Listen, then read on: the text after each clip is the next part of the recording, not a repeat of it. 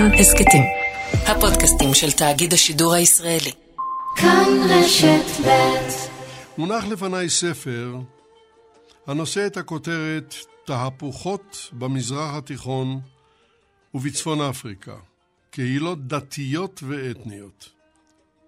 הספר ראה אור השנה בהוצאת מגנס של האוניברסיטה העברית בירושלים, מחברו הוא פרופסור משה מעוז. הספר מחולק לארבעה פרקים ראשיים. הראשון עוסק במהפכה השיעית, השני בקהילות מוסלמיות לא ערביות, השלישי בקהילות נוצריות ערביות ולא ערביות, והרביעי בקהילות יהודיות במרחב הערבי-מוסלמי. הוא כתוב בשפה שווה לכל נפש ומרתק. חשיבותו רבה, שכן הוא עוסק במרכז הוויית חיינו, כאן בישראל, גם אם לעתים אין אנו מעוניינים להתבונן בה ולראותה עין בעין. נעסוק אה, הבוקר בספר ובנושאים שהוא מעלה. לא נספיק לעסוק בכולם כמובן, אבל נתאמץ לעורר את עיניכם. זימנו אל קווי הטלפון שלושה מומחים, אחד מהם הוא, כאמור, מחבר הספר, ויחדיו נתאמץ לצייר תמונה. נקווה שנצליח. למשדר קראנו כשם הספר, תהפוכות במזרח התיכון. ומביאים אותו עליכם יגאל בוטון וחדווה אלמוג. ניתוב השידור והפקתו הם בידי רוני נאור, אני יצחק נוי. נתחיל. פרופסור משה מעוז, בוקר טוב לך, שבת שלום. בוקר אור ושבת שלום. פרופסור מעוז הוא מן החוג ללימודי האסלאם והמזרח התיכון באוניברסיטה העברית שבירושלים, וחוקר בכיר במכון טרומן של האוניברסיטה. בואו נמנה שניים מספריו. יהודים, מוסלמים וירושלים, הקיבוץ המאוחד, ההוצאה לאור, 2019, יצא לאור גם באנגלית, והספר סוריה אל הערביות וחזרה, הוצאת האוניברסיטה הפתוחה, 2003. וכמובן הספר שהוא נשוא משדרנו כרגע.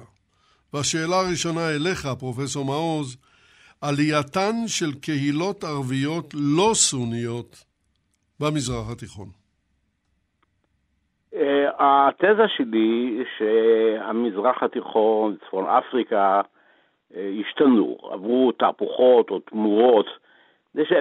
במשך הרבה שנים הצביון היה מוסלמי סוני, גם השליטה, וערבי תרבותי. זאת אומרת, אה, בבת אחד השליטים היו גם מוסלמים סונים וגם ערבים, והתרבות הייתה כזאת. ובעשורים האחרונים הדברים השתנו, ועלו לשלטון קבוצות אני קורא להם קהילות, אפשר לקרוא לזה מיעוטים, אבל לא כולם מיעוטים, שה...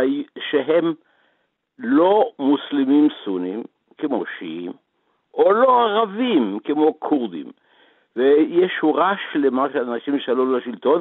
הפרק שאתה ציינת, והוא נכון, הפרק הבאמת החשוב, השיעים, היו, וכל הקהילות הללו, שאתה הזכרת, היו מדוכאות ונחותות ורדופות. ברובם, והם עלו לשלטון, הדוגמה של עיראק, השיעית, שם עכשיו שולטים השיעים. לבנון, גם כן, אם כי בשיתוף עם, עם נוצרים. אה, תימן, אה, החות'ים, שהם גם כן אנשים שהם נאבקים. עלאווים בסוריה, שהם מתחפשים לשיעים, אבל הם מקבלים תמיכה מאיראן, כאן יש גם עניין של הסהר השיעי, של התמיכה האיראנית. אז זה למשל קבוצה אחת. קבוצה שנייה זה כורדים, שהם אומנם אה, מוסלמים סונים, אבל לא ערבים, והם, אה, יש להם ממשל עצמי בצפון עיראק, הם נאבקים על ממשל כמובן בצפון סוריה, ויש עוד אה, כמובן קהילות אחרות, ומה שהזכרת, אתה צודק בפרק החשוב, וזה בהשוואה לקהילות אחרות. היהודים אנחנו אה, עוד נחזור על כך, אבל אם אנחנו נשווה את עצמנו אה, לארמנים, לאשורים, הנסוריאנים, שבאמת לא הצליחו, נטבחו אפילו, אנחנו הקמנו מדינה לתפארת כשהיינו מיעוט מאוד קטן.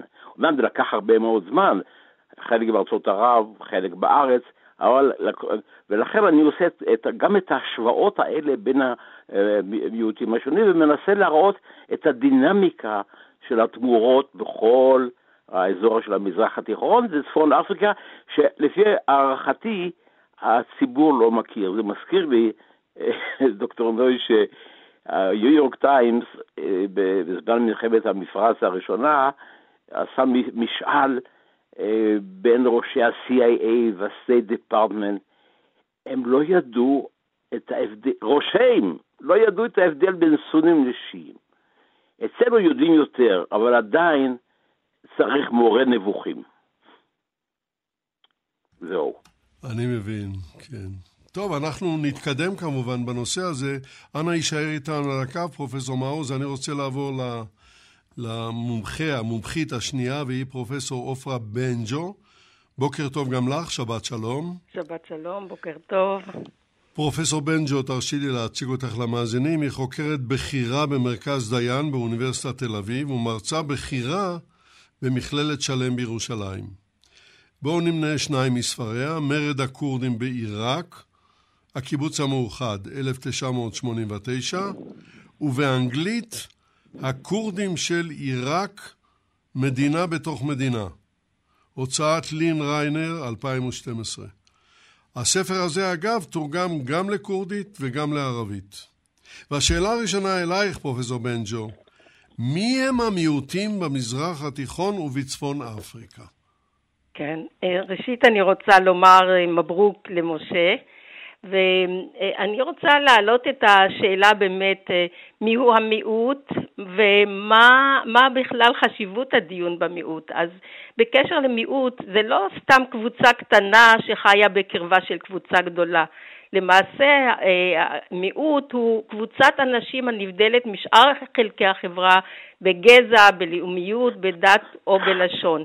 וחשוב להדגיש את זה כי לפעמים המיעוט, הרוב המספרי הוא גם מיעוט פוליטי, למשל השיעים בעיראק הם רוב מספרי, אבל הם נחשבו למיעוט פוליטי עד, ש... עד פלישת האמריקאים לעיראק, כך שההגדרה של המיעוט היא מאוד מתעתעת וחשוב אה, לדבר עליה. השאלה השנייה שאני רוצה להתייחס אליה זה באמת אה, למה בכלל חשוב לדון על המיעוטים? אה, ופה יש לי תשובה מטעמו של סעד א-דין אברהים שהוא חוקר סוציולוג מצרי שניסה לפרסם ספר בסוף שנות ה-80 על נושא המיעוטים במצרים והוא פשוט אה, אה, אפשר לומר שהוא הוכרח לצאת מהמדינה ולקיים את הכנס הזה בקפריסין כי במצרים לא יכלו לסבול את עניין שאלת המיעוטים והוא העלה בספרים שלו, במחקרים שלו, שדווקא מספר ההרוגים במלחמות פנים מדינתיות בין העדות השונות הוא הרבה יותר גדול מאשר בכל מלחמות היהוד, הישראלים נגד הערבים. הוא הביא את המספרים הללו לסוף שנות ה-80, 150 אלף הרוגים מלחמות ישראל נגד הערבים, לעומת 500 אלף הרוגים בסכסוכים פנים מדינתיים, אם זה בעיראק, אם זה בסודאן ובלבנון, וכיום אפשר לומר שהמספרים הפנים מדינתיים האמירו לאין ארוך בעקבות מה שקורה בסוריה ומה שקורה בעיראק ובמדינות האחרות. לכן שאלת המיעוט היא שאלה מרכזית ליציבותה של המדינה, לעוצמתה ולכוחה, וכך אנחנו רואים שבמדינות שיש בהן הרבה מיעוטים באמת יש זעזועים מאוד קשים ושלוש המדינות שאני רוצה למנות הן שוב אותן המדינות של עיראק ולבנון וסוריה ששם אה, רוב המיעוטים האתניים, הדתיים ואחרים אה, מתרכזים בה. אז מי הם המיעוטים המרכזיים שכדאי לנו לדון עליהם? המיעוטים הדתיים זה קבוצות שונות של נוצרים, קופטים, מרונים, אשורים ויוונים והם מפוזרים בכל המזרח התיכון, אבל אפשר לומר שכוחם נמצא בירידה מתמדת וזה אחד הפרדוקסים הגדולים. דווקא שהמערב אחרי המלחמה שקיים בעיראק ו, ונמצא באזור, דווקא מעמדם של המיעוטים הלך ודוכא בצורה מאוד קשה, בריחה של, אה, אה, של אה, נוצרים מעיראק, ממקומות אחרים, וזה באמת אחד הפרדוקסים שאפשר היה לצפות שנוכחותה של, של, של אה, ארצות הברית ומעצמות אחרות שנמצאו באזור דווקא ייתנו חיזוק למיעוט, למיעוטים הנוצרים ואנחנו רואים תופעה הפוכה. אה, יש כאמור, כפי שאמר אה, פרופסור מעוז, מוסלמים סונים, שיעים, אסמאעילים, עלווים, דרוזים, והעבדים ואחרים, ויש, צריך להזכיר גם את האנימיסטים והנוצרים בדרום סודאן, ואני אחזור עליהם, עליהם אה, אה, בהמשך. והמיעוטים האחרים, המיעוטים האתניים, הלא ערביים, כורדים, טורקמנים ואיראנים, והערבים, צריך להזכיר את הערבים בישראל ובאיראן, שהם, אה, סדאם חוסיין ניסה לעורר אותם נגד איראן, לא הצליח, והמיעוטים, סליחה, הלשוניים התרבותיים, שזה הברברים בצפון אפריקה, נכון שהם מוסלמים סונים, אבל יש להם שפה משלהם שנקראת המזיח או תמזיח, וקבוצות לשוניות שונות בסודאן. כן, אז uh, המתיני גם את, פרופסור בנג'ו, על הקו. אני רוצה לעבור למומחה השלישי, והוא דוקטור יוסרי חייזרן. בוקר טוב גם לך, שבת שלום. בוקר טוב לך ולעמיתיי ולכל המאזינים, שבת שלום ומנוחה. דוקטור חייזרן הוא מן המרכז האקדמי שלם. הוא היסטוריון של המזרח התיכון בעת החדשה, ועמית מחקר במכון טרומן באוניברסיטה העברית. בואו ונמנה כאן שניים מספריו, הקהילה הדרוזית והמדינה הלבנונית יצא באנגלית בהוצאת רוטליג' 2014, והספר בעברית שנכתב בשותפות עם דוקטור מוחמד חלילה, נטושה לגורלה, החברה הערבית בישראל, בצל האביב הערבי, הוצאת מרכז דיין 2019. והשאלה אליך, דוקטור חייזרן, ישראל והמיעוטים במזרח התיכון, מה דעתך? תחילה הרשה לי בבקשה לברך את אה, מורי ורבי משה מעוז על הפוריות והיצירתיות האינטלקטואלית הבלתי פוסקת גם שנים רבות אחרי הפרישה לפנסיה, אז ממנו נלמד את זה. היה לי הכבוד גם להשתתף באירוע נוסף לכבוד הספר הזה, אז אני מברך אותו ומאחל לו המשך יצירתיות ופוריות אינטלקטואלית. אה, בהמשך לדברים שנאמרו כאן, סליחה, אה, ישראל אה, הקטה, או גורמים בתנועה הציונית עוד לפני הקמת המדינה, הגו את הרעיון הזה של ברית מיעוטים, כלומר שישראל, או שהיישוב היהודי לפני הקמת המדינה, צריכים לכונן יחסים, יחסי ברית, עם אה, מיעוטים שונים במזרח התיכון. ואולי אה, הרעיון הזה אה, היה מבית היוצר של ראובן שלוח, שעוד לפני הקמת המדינה הציע להרפים מכון לחקר המיעוטים ולחשיפת קיומם של מיעוטים שונים, נאמר מיעוטים לאומיים, אתניים, דתיים, לשמיים, והכל נכון, לחשוף את עצם הפלורליזם הזה שמאפיין את המזרח התיכון אה, בפני העולם. אבל הראייה הישראלית או הראייה הציונית לפני כן הייתה אה, נגזרת מהחשש מפני אה, מה שנקרא הים הערבי החשוך או המרחב הערבי. כלומר שישראל חיפשה אחרי שותפים או בעלי ברית שחולקים איתה את החשש מפני הרוב הערבי או המרחב הערבי המוסלמי. בהקשר הזה התפתחו יחסים, קשרים בין ישראל לבין גורמים, אני לא יכול לומר התנועה הלאומית הלבנונית או הקהילה המרונית, כי לא היה קונסנזוס שם באשר למגעים הללו עם הציונות, אבל עוד לפני הקמת המדינה, ב-46, נחתם הסכם סודי בין אה, נציג של הפטריארך המרוני לבין נציג של התנועה הציונית.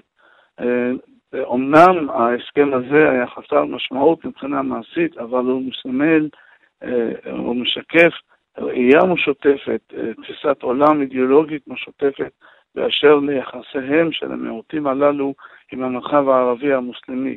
ואחרי הקמת המדינה, זה אכן התפתח לניסיונות מצידה של ישראל, וצריך גם להעמיד דברים על דיוקם ולומר שמקרים מוסלמים היו גם פניות אל ישראל מצד המיעוטים הללו, כמו במקרה, כמו אה, במקרה של המיעוט אה, האנימיסטי והנוצרי בדרום סודאן, שם הפנייה באה מצידם אל ישראל בבקשה, אה, ופנו אל שגריות ישראליות במדינות באפריקה כדי לגייס סיוע ישראלי.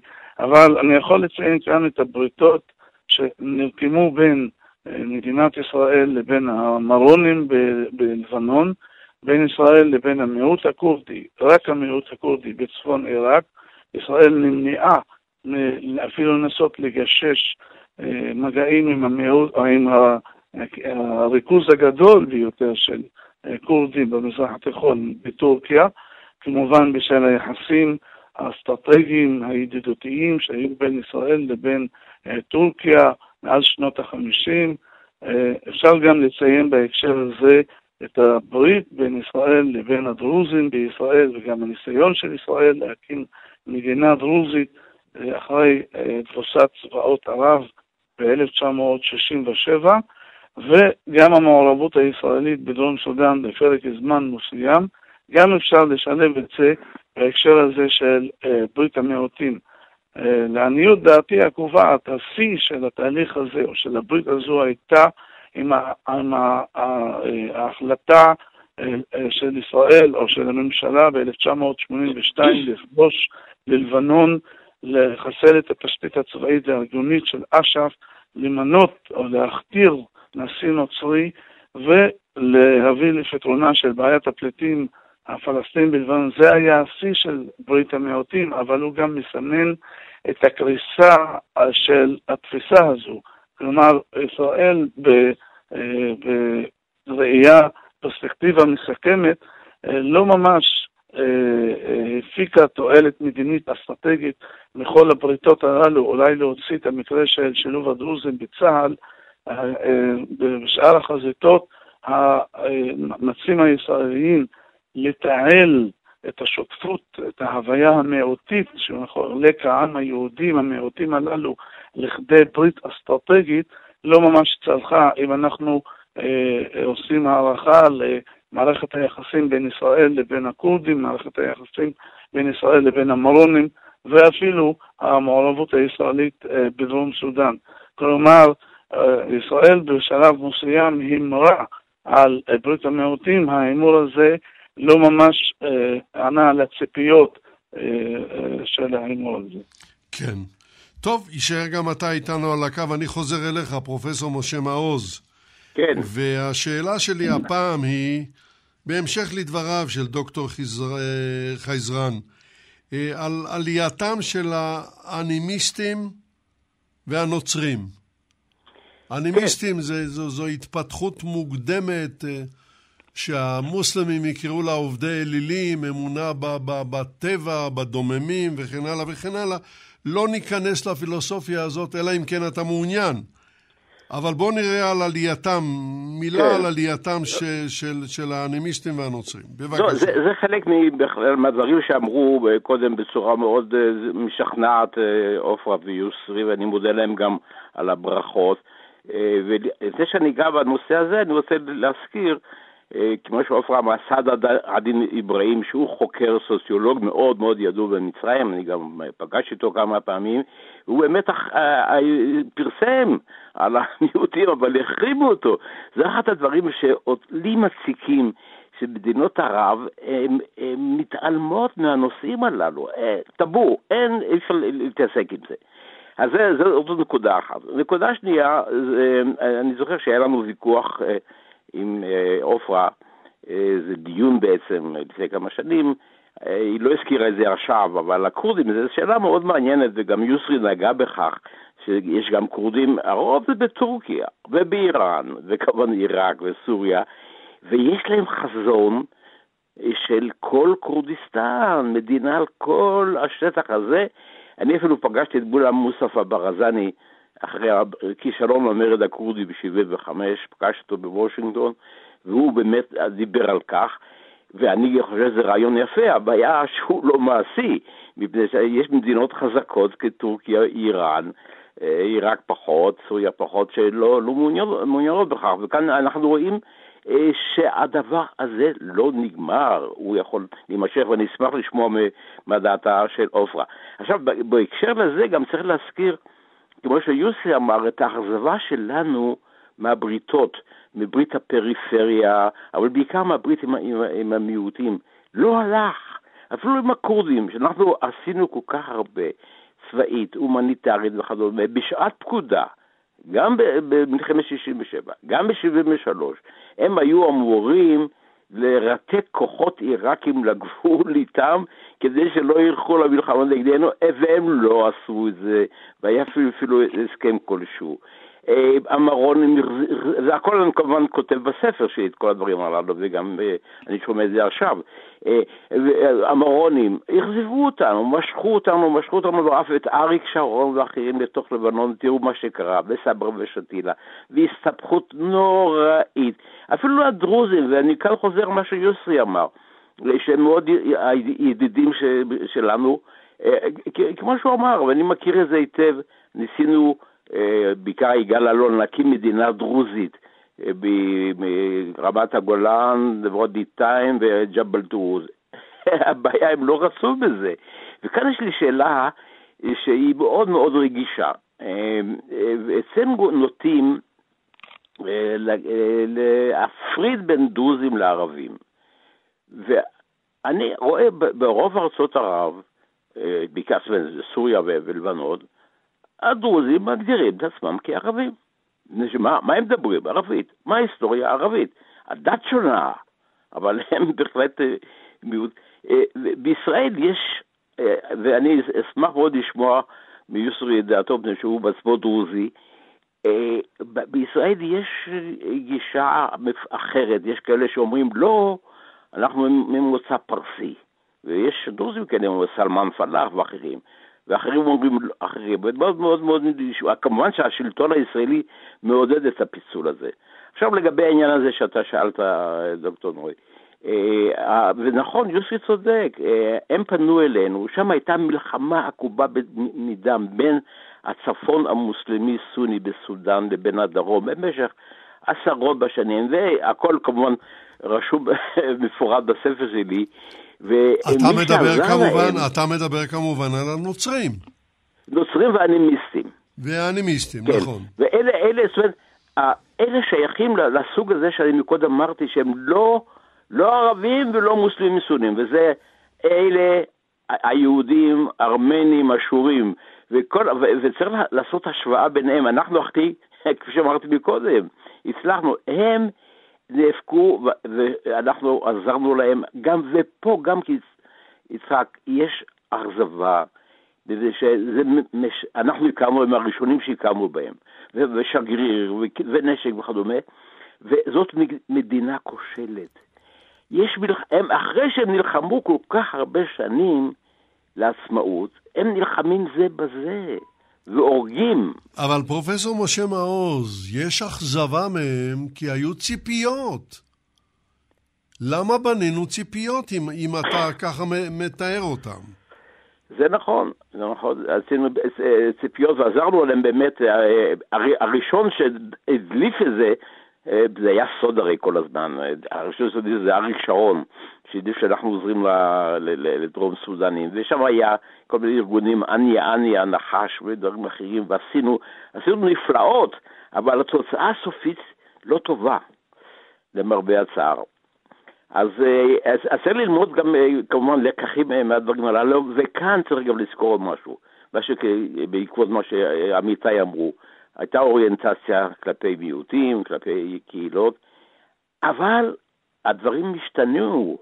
עכשיו מאז 78, השלום עם מצרים, יש אוריינטציה כלפי מדינות מוסלמיות, סוניות, ערביות, מצרים וירדן, ועכשיו המפרציות וכדומה. אז אני אומר, גם וגם, בישראל, ישראל צריכה להשתלב, קודם כל להכיר את המצב, את מערכת היחסים, והיא קשה מאוד. וכפי שעופרה קודם אמרה לגבי סעד עדן אברהים, המלחמות הפנימיות הן איומות, והן גם כן על רקע עדתי. סוריה, אחת מאבותיי, חצי מיליון אנשים כבר נהרגו. ועיראק ולבנון ותימן ומה לא, זה, זה יכול לפעמים לייאש. כן. זהו. זה לכן מייאש, אה, פרופסור עופרה בנג'ו, אני מגיע אלייך. אה, שוב, בעקבות דבריו של פרופסור מעוז, באילו נסיבות המיעוט יכול לשנות את מעמדו לדעתך?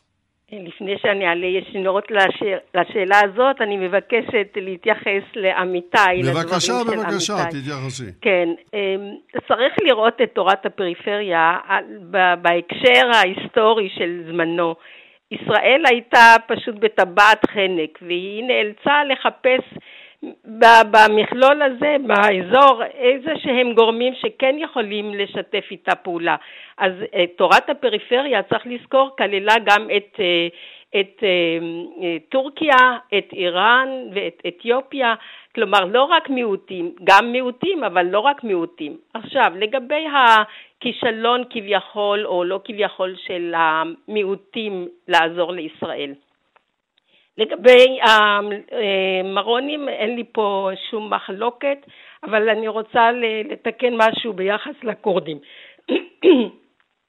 צריך לומר שגם סודאן דרך אגב, צריך לומר שישראל כן נהנתה מהקשרים הללו, מפני שבאמצעותם של הכורדים הועלו יהודי עיראק, שיהודי עיראק רבים, יש כאלה שאומרים אלף, יש אומרים מספר הרבה יותר גדול, הם הוברחו דרך כורדיסטן העיראקית ואחרת הם היו נשארים נמקים במדינתו של סדאם. זה דבר אחד. דבר שני, אנחנו מאוד נהנינו מהיכולת המודיעינית הגדולה שניצלנו את האזור הכורדי. ודבר שלישי, אני חושבת זה היה תמים קצת אה, לבקש מהכורדים שירתקו כוחות אה, עיראקיים, כאשר איראן מאיימת, הגיעה להסכם עם עיראק בזמן מלחמת 73, שאם אה, הכורדים יתמרדו, היא תגיב בצורה כזאת וכזאת נגד הכורדים. כך שלפי דעתי הציפייה הזאת שהכורדים אכן יעשו מהלך אה, הייתה קצת מוגזמת, מה גם שגם אפילו הם אה, קיבלו, הכורדים קיבלו איזושהי הודעה מקיסינג'ר בשעתו שלא כדאי לו להצטרף למלחמה הזאת אה, נגד העיראקים. כך שהתמונה היא הרבה יותר מורכבת מאשר להגיד הפסדנו בכל הקשרים הללו עם המיעוטים, עם כל תורת הפריפריה. היא התמונה מאוד מורכבת. אבל עכשיו לשאלה, באילו עכשיו נסיבות עכשיו לשאלה, באילו נסיבות, כן. כן. אני חושבת שצריכים להתקיים לפחות שלושה אה, מרכיבים חשובים ביותר כדי שהמיעוט יוכל לשנות את מעמדו, אבל הם לא, הם לא מספיקים. התנאי הראשון לפי דעתי זה אמ, תהפוכות או טלטלות או שינויים אה, אזוריים בצורה של מלחמות ואנחנו ראינו שכאשר יש מלחמות באזור אכן מיעוטים מצליחים לשנות את מעמדם ו- ו- ואפשר למנות כמה מקרים. התנאי השני שתהיה איזושהי תמיכה חיצונית של מעצמות של אה, גורמים חיצוניים שיסייעו למיעוט, והדבר השלישי זה הלכידות הפנימית. ועכשיו אני אמנה את הדוגמאות שהם באמת ממחישים את הדבר הזה. אה, השיעים בעיראק אה, הם מאות בשנים היו מיעוט פוליטי נרדף, ולא הצליחו להגיע בכוחות עצמם להיות השולטים במדינה למרות שהם היו הרוב. מעל 50 אחוז היו רוב שיעי, אבל הסונים שמנו רק, הערבים הסונים שמנו רק כ-20 אחוז, הם ששלטו במדינה מקדמת דנא ובוודאי במדינת העיראק המודרנית. מתי הצליחו השיעים לשנות את מעמדם? כאשר הייתה מלחמה והאמריקאים ובני בריתם פלשו לעיראק ושינו את הדבר הזה ואז באמת מאז השיעים כיום אה, שולטים במדינה. אותו דבר אפשר לומר על דרום סודאן. דרום סודאן לא הייתה מצליחה להגיע, לזכות להיות אה, מדינה לולא התמיכה המסיבית של ארצות הברית. אה, מדוע ארצות הברית תמכה? ייתכן שהעניין הנוצרי משחק פה איזה תפקיד, אינני יודעת, אבל אם אנחנו נשווה את זה עם מה שקרה אה, איזה כמה שנים, דרום סודאן זכתה לעצמאות ב-2011 בעקבות משאל עם, שארצות הברית תמכה ואפילו אה, שכנעה את האנשים להשתתף בו, ואחר כך מיד הדברים הגיעו לידי באמת הקמת מדינה. המקרה ההפוך הוא דווקא בכורדיסטן העיראקית, כאשר ב-2017 נעשה משאל עם והיה רוב בעד עצמאות, ארצות הברית לא רק שלא תמכה, אלא היא שמה גלגלים, מסמרים בגלגלים, והדבר הזה נכשל. כך שהנושא המשמעותי ביותר זה באמת באיזו מידה כוח חיצוני יכול אה, לסייע להקמת אה, או לשינוי מעמדו של המיעוט. כן, והדבר, אבל כן, מה, מה, מה דעתך על הדוגמה הארץ-ישראלית הישראלית? אנחנו היינו מיעוט ב-47. נכון, אבל הייתה לנו, הנקודה השלישית זה הלכידות הפנימית. נכון שהיו מלחמות בין אצ"ל, לח"י, אבל בסך הכל התמונה כולה בכל זאת מראה איזשהו דחף פנימי ויכולות לגייס את כל הכוחות לאיזושהי מטרה מרכזית, גם לפני המלחמה וגם אחריה. וזה בדיוק מביא אותי למקרה של דרום סודאן. מדוע נכשלה, נכשלה מדוע היא מדינה כושלת? כי באמת אין את הלכידות הפנימית, לא נוצרה הלכידות הפנימית. אותו דבר גם בש... בעיראק של היום, בקרב השיעים, יש אה, מאבקים פנים שיעיים מאוד חמורים.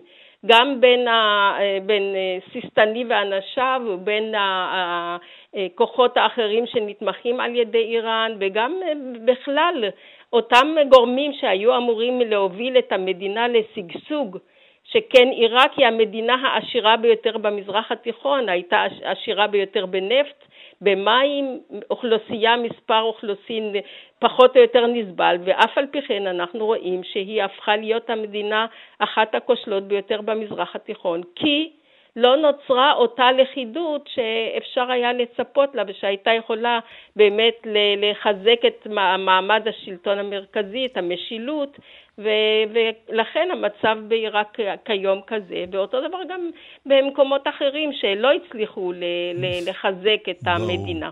ברור. אז אני חוזר אליך, דוקטור חייזרן. אה, הדרוזים, בוא, בוא נמשיך את הדיון. הדרוזים בסוריה ובלבנון. מה אתה אומר? אה, לפני שאני מתייחס לדרוזים בסוריה ובלבנון, אם יורשה לי בקצרה להעלות אה, מספר הבהרות וחידודים. צריך להבחין בין ברית הפריפריה לבין ברית המיעוטים, אלה שני דברים שונים. אמנם שזורים זה בזה מבחינת תפיסת העולם של פריצת טבעת החנק, אבל ברית המיעוטים נמשכה זמן רב אחרי ברית הפריפריה שהתגבשה על רקע עלייתו של הנצריזם המהפכני. ברית המיעוטים זה לא ממש מילה חופשת בברית אה, הפריפריה. חידוד נוסף, אני מניח שכל המעורבות הישראלית בדרום, אה, בצפון עיראק לא ממש נעשתה כדי להעלות את היהודים, היא נעשתה משיקולים אסטרטגיים, ביטחוניים, אידיאולוגיים וגם הומניים, אבל לא ממש, וזה מזכיר לי את הספר שכתב אה, שלמה נקדימון, אה, ולא בכדי קרא לו התקווה שקרסה. עכשיו, עוד נקודה אה, שאני מבקש להעלות, אם יורשה לי, נאמר על העלווים שולטים בסוריה, זה לא ממש עומד במבחן המציאות ההיסטורית. כלומר העלווים או הקצונה העלווית שתפסה את השלטון ופרופסור משה מעוז הוא המומחה בידיעה לסוריה ולחאפז אל-אסד. הקצונה שתפסה את השלטון בסוריה ב-63, 66, 70, עם הכתרתו של אסד לנשיאה של סוריה, לא הביאה לכך שהקצונה הזו העמידה את כל משאביה של המדינה הסורית לקידום מעמדו של המיעוט העלווי. יעיד על כך חג'אב, ראש הממשלה שפרש אחרי שבשאר אל-אסד מינה אותו לראש ממשלה וברח באישון לילה, הוא היה המושל של לאבקיה לפני מינויו לראשות הממשלה, והוא אומר שהאזורים של ההלווים הם אזורים עניים מאוד מבחינת התשתיות וההשקעה של המדינה. להוסיף על זה שההלווים בסוריה, אומנם ישנה קצונה הפיקוד הגבוה של הצבא בידיהם של ההלווים, אבל הם הצליחו לייצר שותפות מסוימת עם האליטה העירונית הסונית, והשותפות הזו אומנם לא הייתה שקולה ושווה, אומנם השותפות הזו הוכיחה את, את, את עצמה בעיקר אחרי פרוץ המרד. המשטר לא היה שורד אם לא הייתה שותפות מסוימת עם האליטות העירוניות. עכשיו לעניין הדרוזים, שאמרתי היחסים הידידותיים התכוונתי בעיקר לקהילה הדרוזית בתוך ישראל. הדרוזים בלבנון, הדרוזים בסוריה אימצו אוריינטציות אינטגרטיביות, השתלבות במרחב, והדבר אינו נובע, כפי שנוהגים מזרחנים רבים לציין שזה נובע מתקיה. גם התקיה אינה רלוונטית יותר לשיעה, שהיא עצמה הגתה את התקיה במאה השמינית תודות לפועלו של האימאם ג'עפר א-סאדק. אבל צריך לציין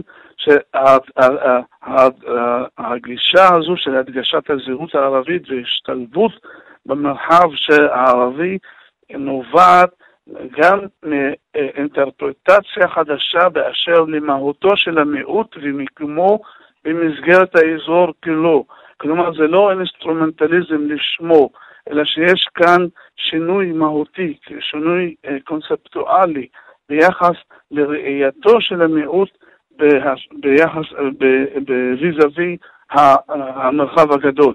להוסיף על כך שהדרוזים בלבנון, למען האמת, מעולם לא חוו את החוויה של מיעוט. הדרוזים בלבנון הם אלה שייסדו את הישות ההיסטורית הלבנונית. הם היו האליטה הפוליטית והכלכלית של לבנון, של הר הלבנון מאז המאה ה-11 ועד אמצע המאה ה-19. הם אומנם היו כמותית אה, קבוצה קטנה, אבל הם, דפוסי ההתנהגות שלהם מעולם לא נגזרו מגודלם המספרי. נהפוך הוא, הדרוזים רק לאחרונה, ואפשר לומר רק אחרי אה, אה, קריסת מפעלו של השמאל האנטי-ממסדי במלחמת האזרחים השנייה, שנות ה-80 וה-90, החלו הדרוזים בלבנון בפעם הראשונה להפנים שהם הפכו למיעוט פוליטי בארצם, ולא רק מיעוט מספרי, אלא מיעוט פוליטי בארצם. התפנית המשמעותית הייתה בעקבות העימות ביניהם לבין חיזבאללה ב-2008 והסכם דוחה שהכתיר למעשה את ההגמוניה השיעית בלבנון. אמנם הרפובליקה השיעית עדיין לא הוכרזה בלבנון, אבל היא קיימת מאז 2008 בעקבות ההסכם הזה שהעניק למפלגות הפוליטיות השיעיות בלבנון זכות וטו על כל החלטה של הממשלה המרכזית אה, אה, בלבנון. אז אם הדרוזים בסוריה ובלבנון, עוד נקודה באשר לדרוזים בסוריה ובלבנון, לפעמים מתייחסים באזור אל המיעוטים כאל, כאל איום על הקוהרנטיות והאינטגרטיביות של המדינה הטריטוריאלית. אם בוחנים לעומק את ההיסטוריה של הקופטים במצרים, הדרוזים בלבנון, הדרוזים בסוריה ועוד מיעוטים לא מעטים, אפשר לראות שיש כאן אוריינטציה מדינתית, ראייה לראות בעצם קיומה של המדינה כעוגן שמבטיח את המשך קיומם של המיעוטים.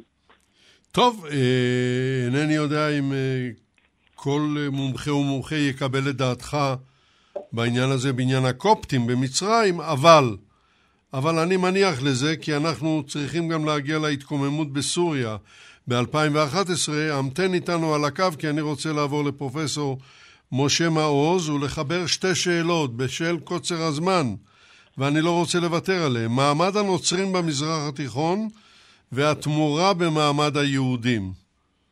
האם תוכל לשלב את שתי השאלות האלה, פרופסור מעוז?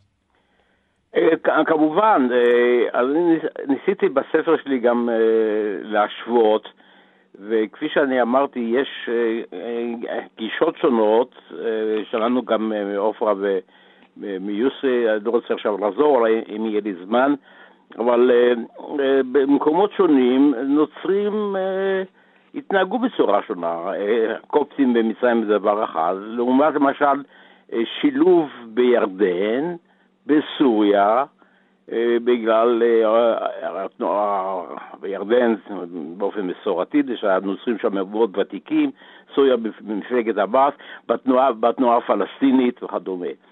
אה, אצלנו, ההשוואה שאני עושה זה עם אותם מיעוטים שכבר הזכרנו, נוצריים, לא ערבים, לא מוסלמים, בדרום סודאן, אשורים, ארמנים.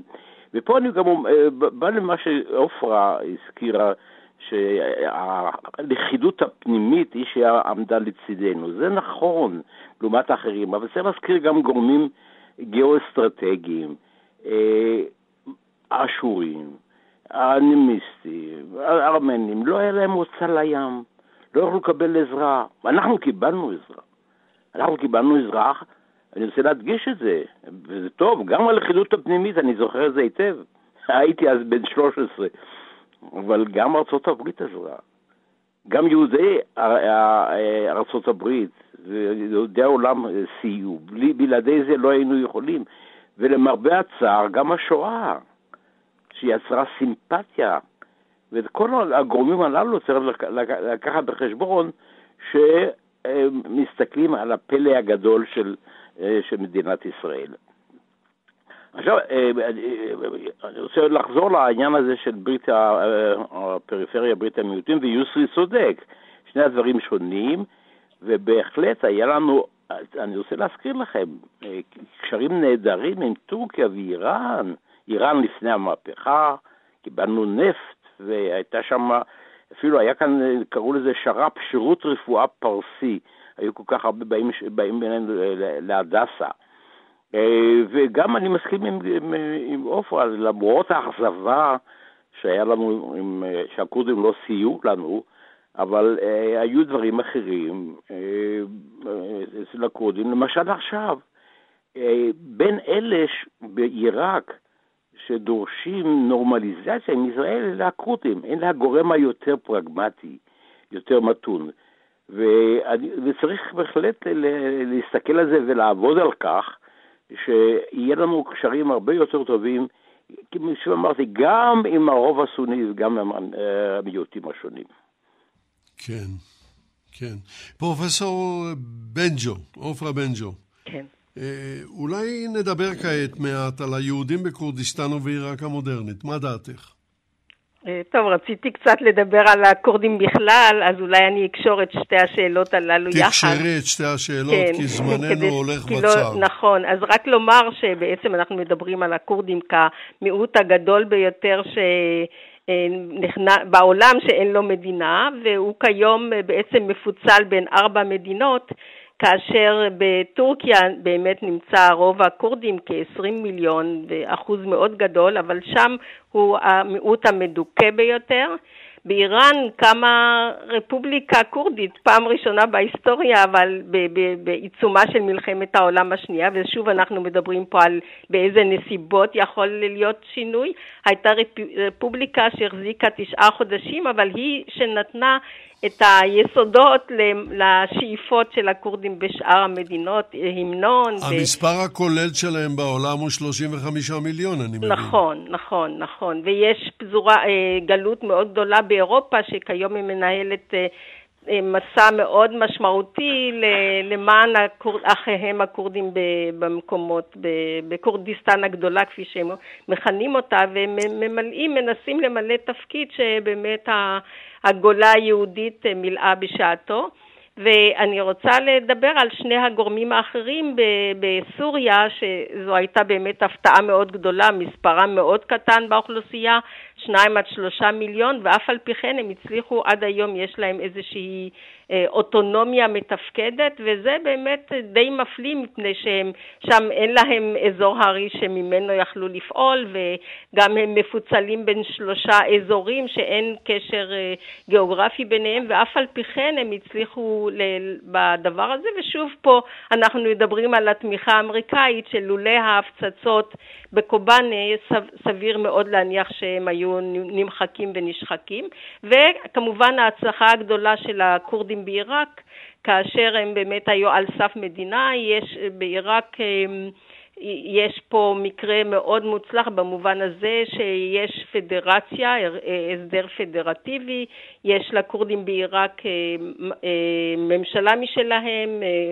פרלמנט, דגל, המנון וכולי, אבל כאמור בגלל חוסר התמיכה ב-2017 של העולם וכמובן התנגדותם של המדינות הסובבות, הם לא הצליחו להגיע לעצמאות. עכשיו לגבי היהודים, היהודים בכורדיסטן הם בעצם שיקוף של מצבם של הכורדים בכלל. כלומר, היהודים בכורדיסטן אה, הם, הם הראשונים, הם הגולה הראשונה שהגיעה אחרי אה, אה, בית ראשון, נפילת בית ראשון, והם התיישבו בכורדיסטן ככל הנראה הם שרידים של עשרת השבטים, ומבחינה זאת הם היו די מנותקים מכלל העולם.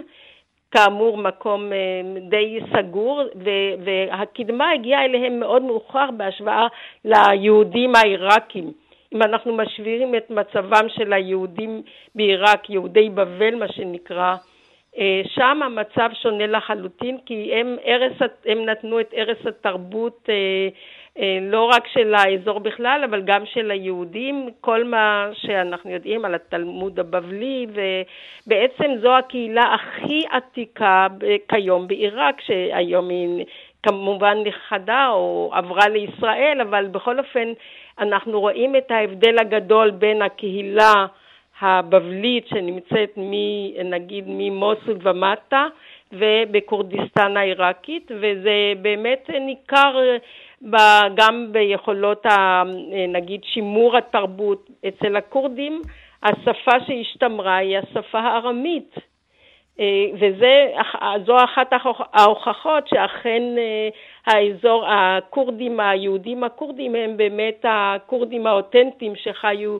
אה, מאז קדמת דנא באזור ההוא, אבל לשם כאמור הקדמה הגיעה מאוד מאוחר כמו לכורדים הלא יהודים. למשל אליאנס שהגיע לעיראק די מוקדם באמצע המאה ה-19 או לקראת סופה נגיד, אה, הוא לא הגיע כלל לכורדיסטן ולכן אנחנו רואים את הפערים הגדולים בקדמה או בפרוגרסיביות של היהודים הכורדים ושל היהודים העיראקים. בכל אופן, אה, אה, מה שלא יהיה, היהודים זכו לתמיכה ולהגנה על ידי הכורדים ואני רואה רציפות היסטורית לקשרים שלנו עם כורדיסטן העיראקית. במאה ה-16 היה כפר בשם ברזן שבו, שהוא כולו היה מאוכלס ביהודים ורק אחר כך הברזנים המוסלמים שאנחנו מכירים אותם מול המוסטפא ואחרים הגיעו לאזור ומאז נוצרו קשרים מאוד הדוקים שהמשכם עד היום בעיראק לצערנו אנחנו לא רואים את ההמשכיות הזאת, אם כי היום יש התעוררות אה, גם בקרב העיראקים השיעים וגם הסונים וכמובן הכורדים לנסות ולהחזיר עטרה ליושנה. כן. אה, אני עובר אליך, דוקטור חייזרן, הרבה זמן כבר אין לנו, אז אם תוכל ממש בדקה, אם אפשר, לענות על שאלה מאוד פשוטה, מדוע ישראל לא התערבה במלחמת האזרחים בסוריה, שפרצה ב-2011? ממש ב-50 שניות. אה, ישראל לא התערבה שישראל רצתה בהפלתו של משטר עבאס בסוריה, היא חשקה בכך, אבל היא נמנעה מלהתערב צבאית בשל מה שאני מכנה הסינדרום הלבנוני. כלומר, ישראל חששה מפני הסתבכות מחודשת בתוך סוריה, דבר שקברניטי המדינה לא ממש רצו בהישנותו על רקע הניסיון המר שהיה לישראל בלבנון. עכשיו, רק אם מותר לי להוסיף התייחסות... לא, אנחנו לא נוכל להוסיף כלום, לא נוכל להוסיף. אנחנו... באשר לקופטים, אני עצמי כתבתי על הגירת הנוצרים מהמזרח התיכון. אבל, אבל דוקטור חייזרן, לא נוכל להמשיך בדברים האלה, כי השעון מתקתק. עושה בנו שמות. אז מה שהייתי מבקש ממך עכשיו, אם אתה יכול לומר לנו, ממש ב-20 שניות, מה היית מבקש שהמאזינים ילמדו מהשידור? שקיומם של המיעוטים במזרח התיכון לא צריך להיות מוצג כביטוי של פיצול ופלגנות ופרגמנטציה ומאבקים.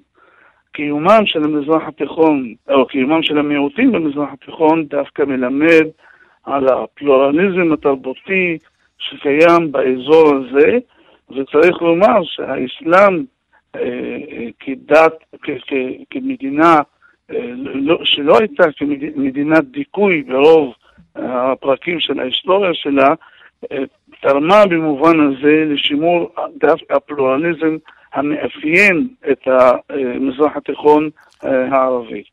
טוב, אנחנו נודה לך, נסתפק בדברים האלה. פרופסור בנג'ו, מה את היית מבקשת שהמאזינים ילמדו מהשידור? אה, מה שאני אומר זה ששוב לחזור ולומר שצריכים להתקיים שלושה תנאים הכרחיים ובלתי מספיקים כדי שמיעוט יוכל להשיג מדינה או לשנות את מעמדו. שינויים במאזני הכוחות האזוריים, מעורבות או תמיכה גדולה של מעצמה או מעצמות זרות ולכידות פנימית. תודה רבה לפרופסור עופרה בנג'ו. המילה האחרונה שלך, פרופסור משה מעוז. אני רוצה לתקן דברים שנאמרו קודם. לגבי חביבתי סוריה, שעכשיו אני כותב ספר על מלחמת האזרחים, ישראל מתערבת, חבר'ה.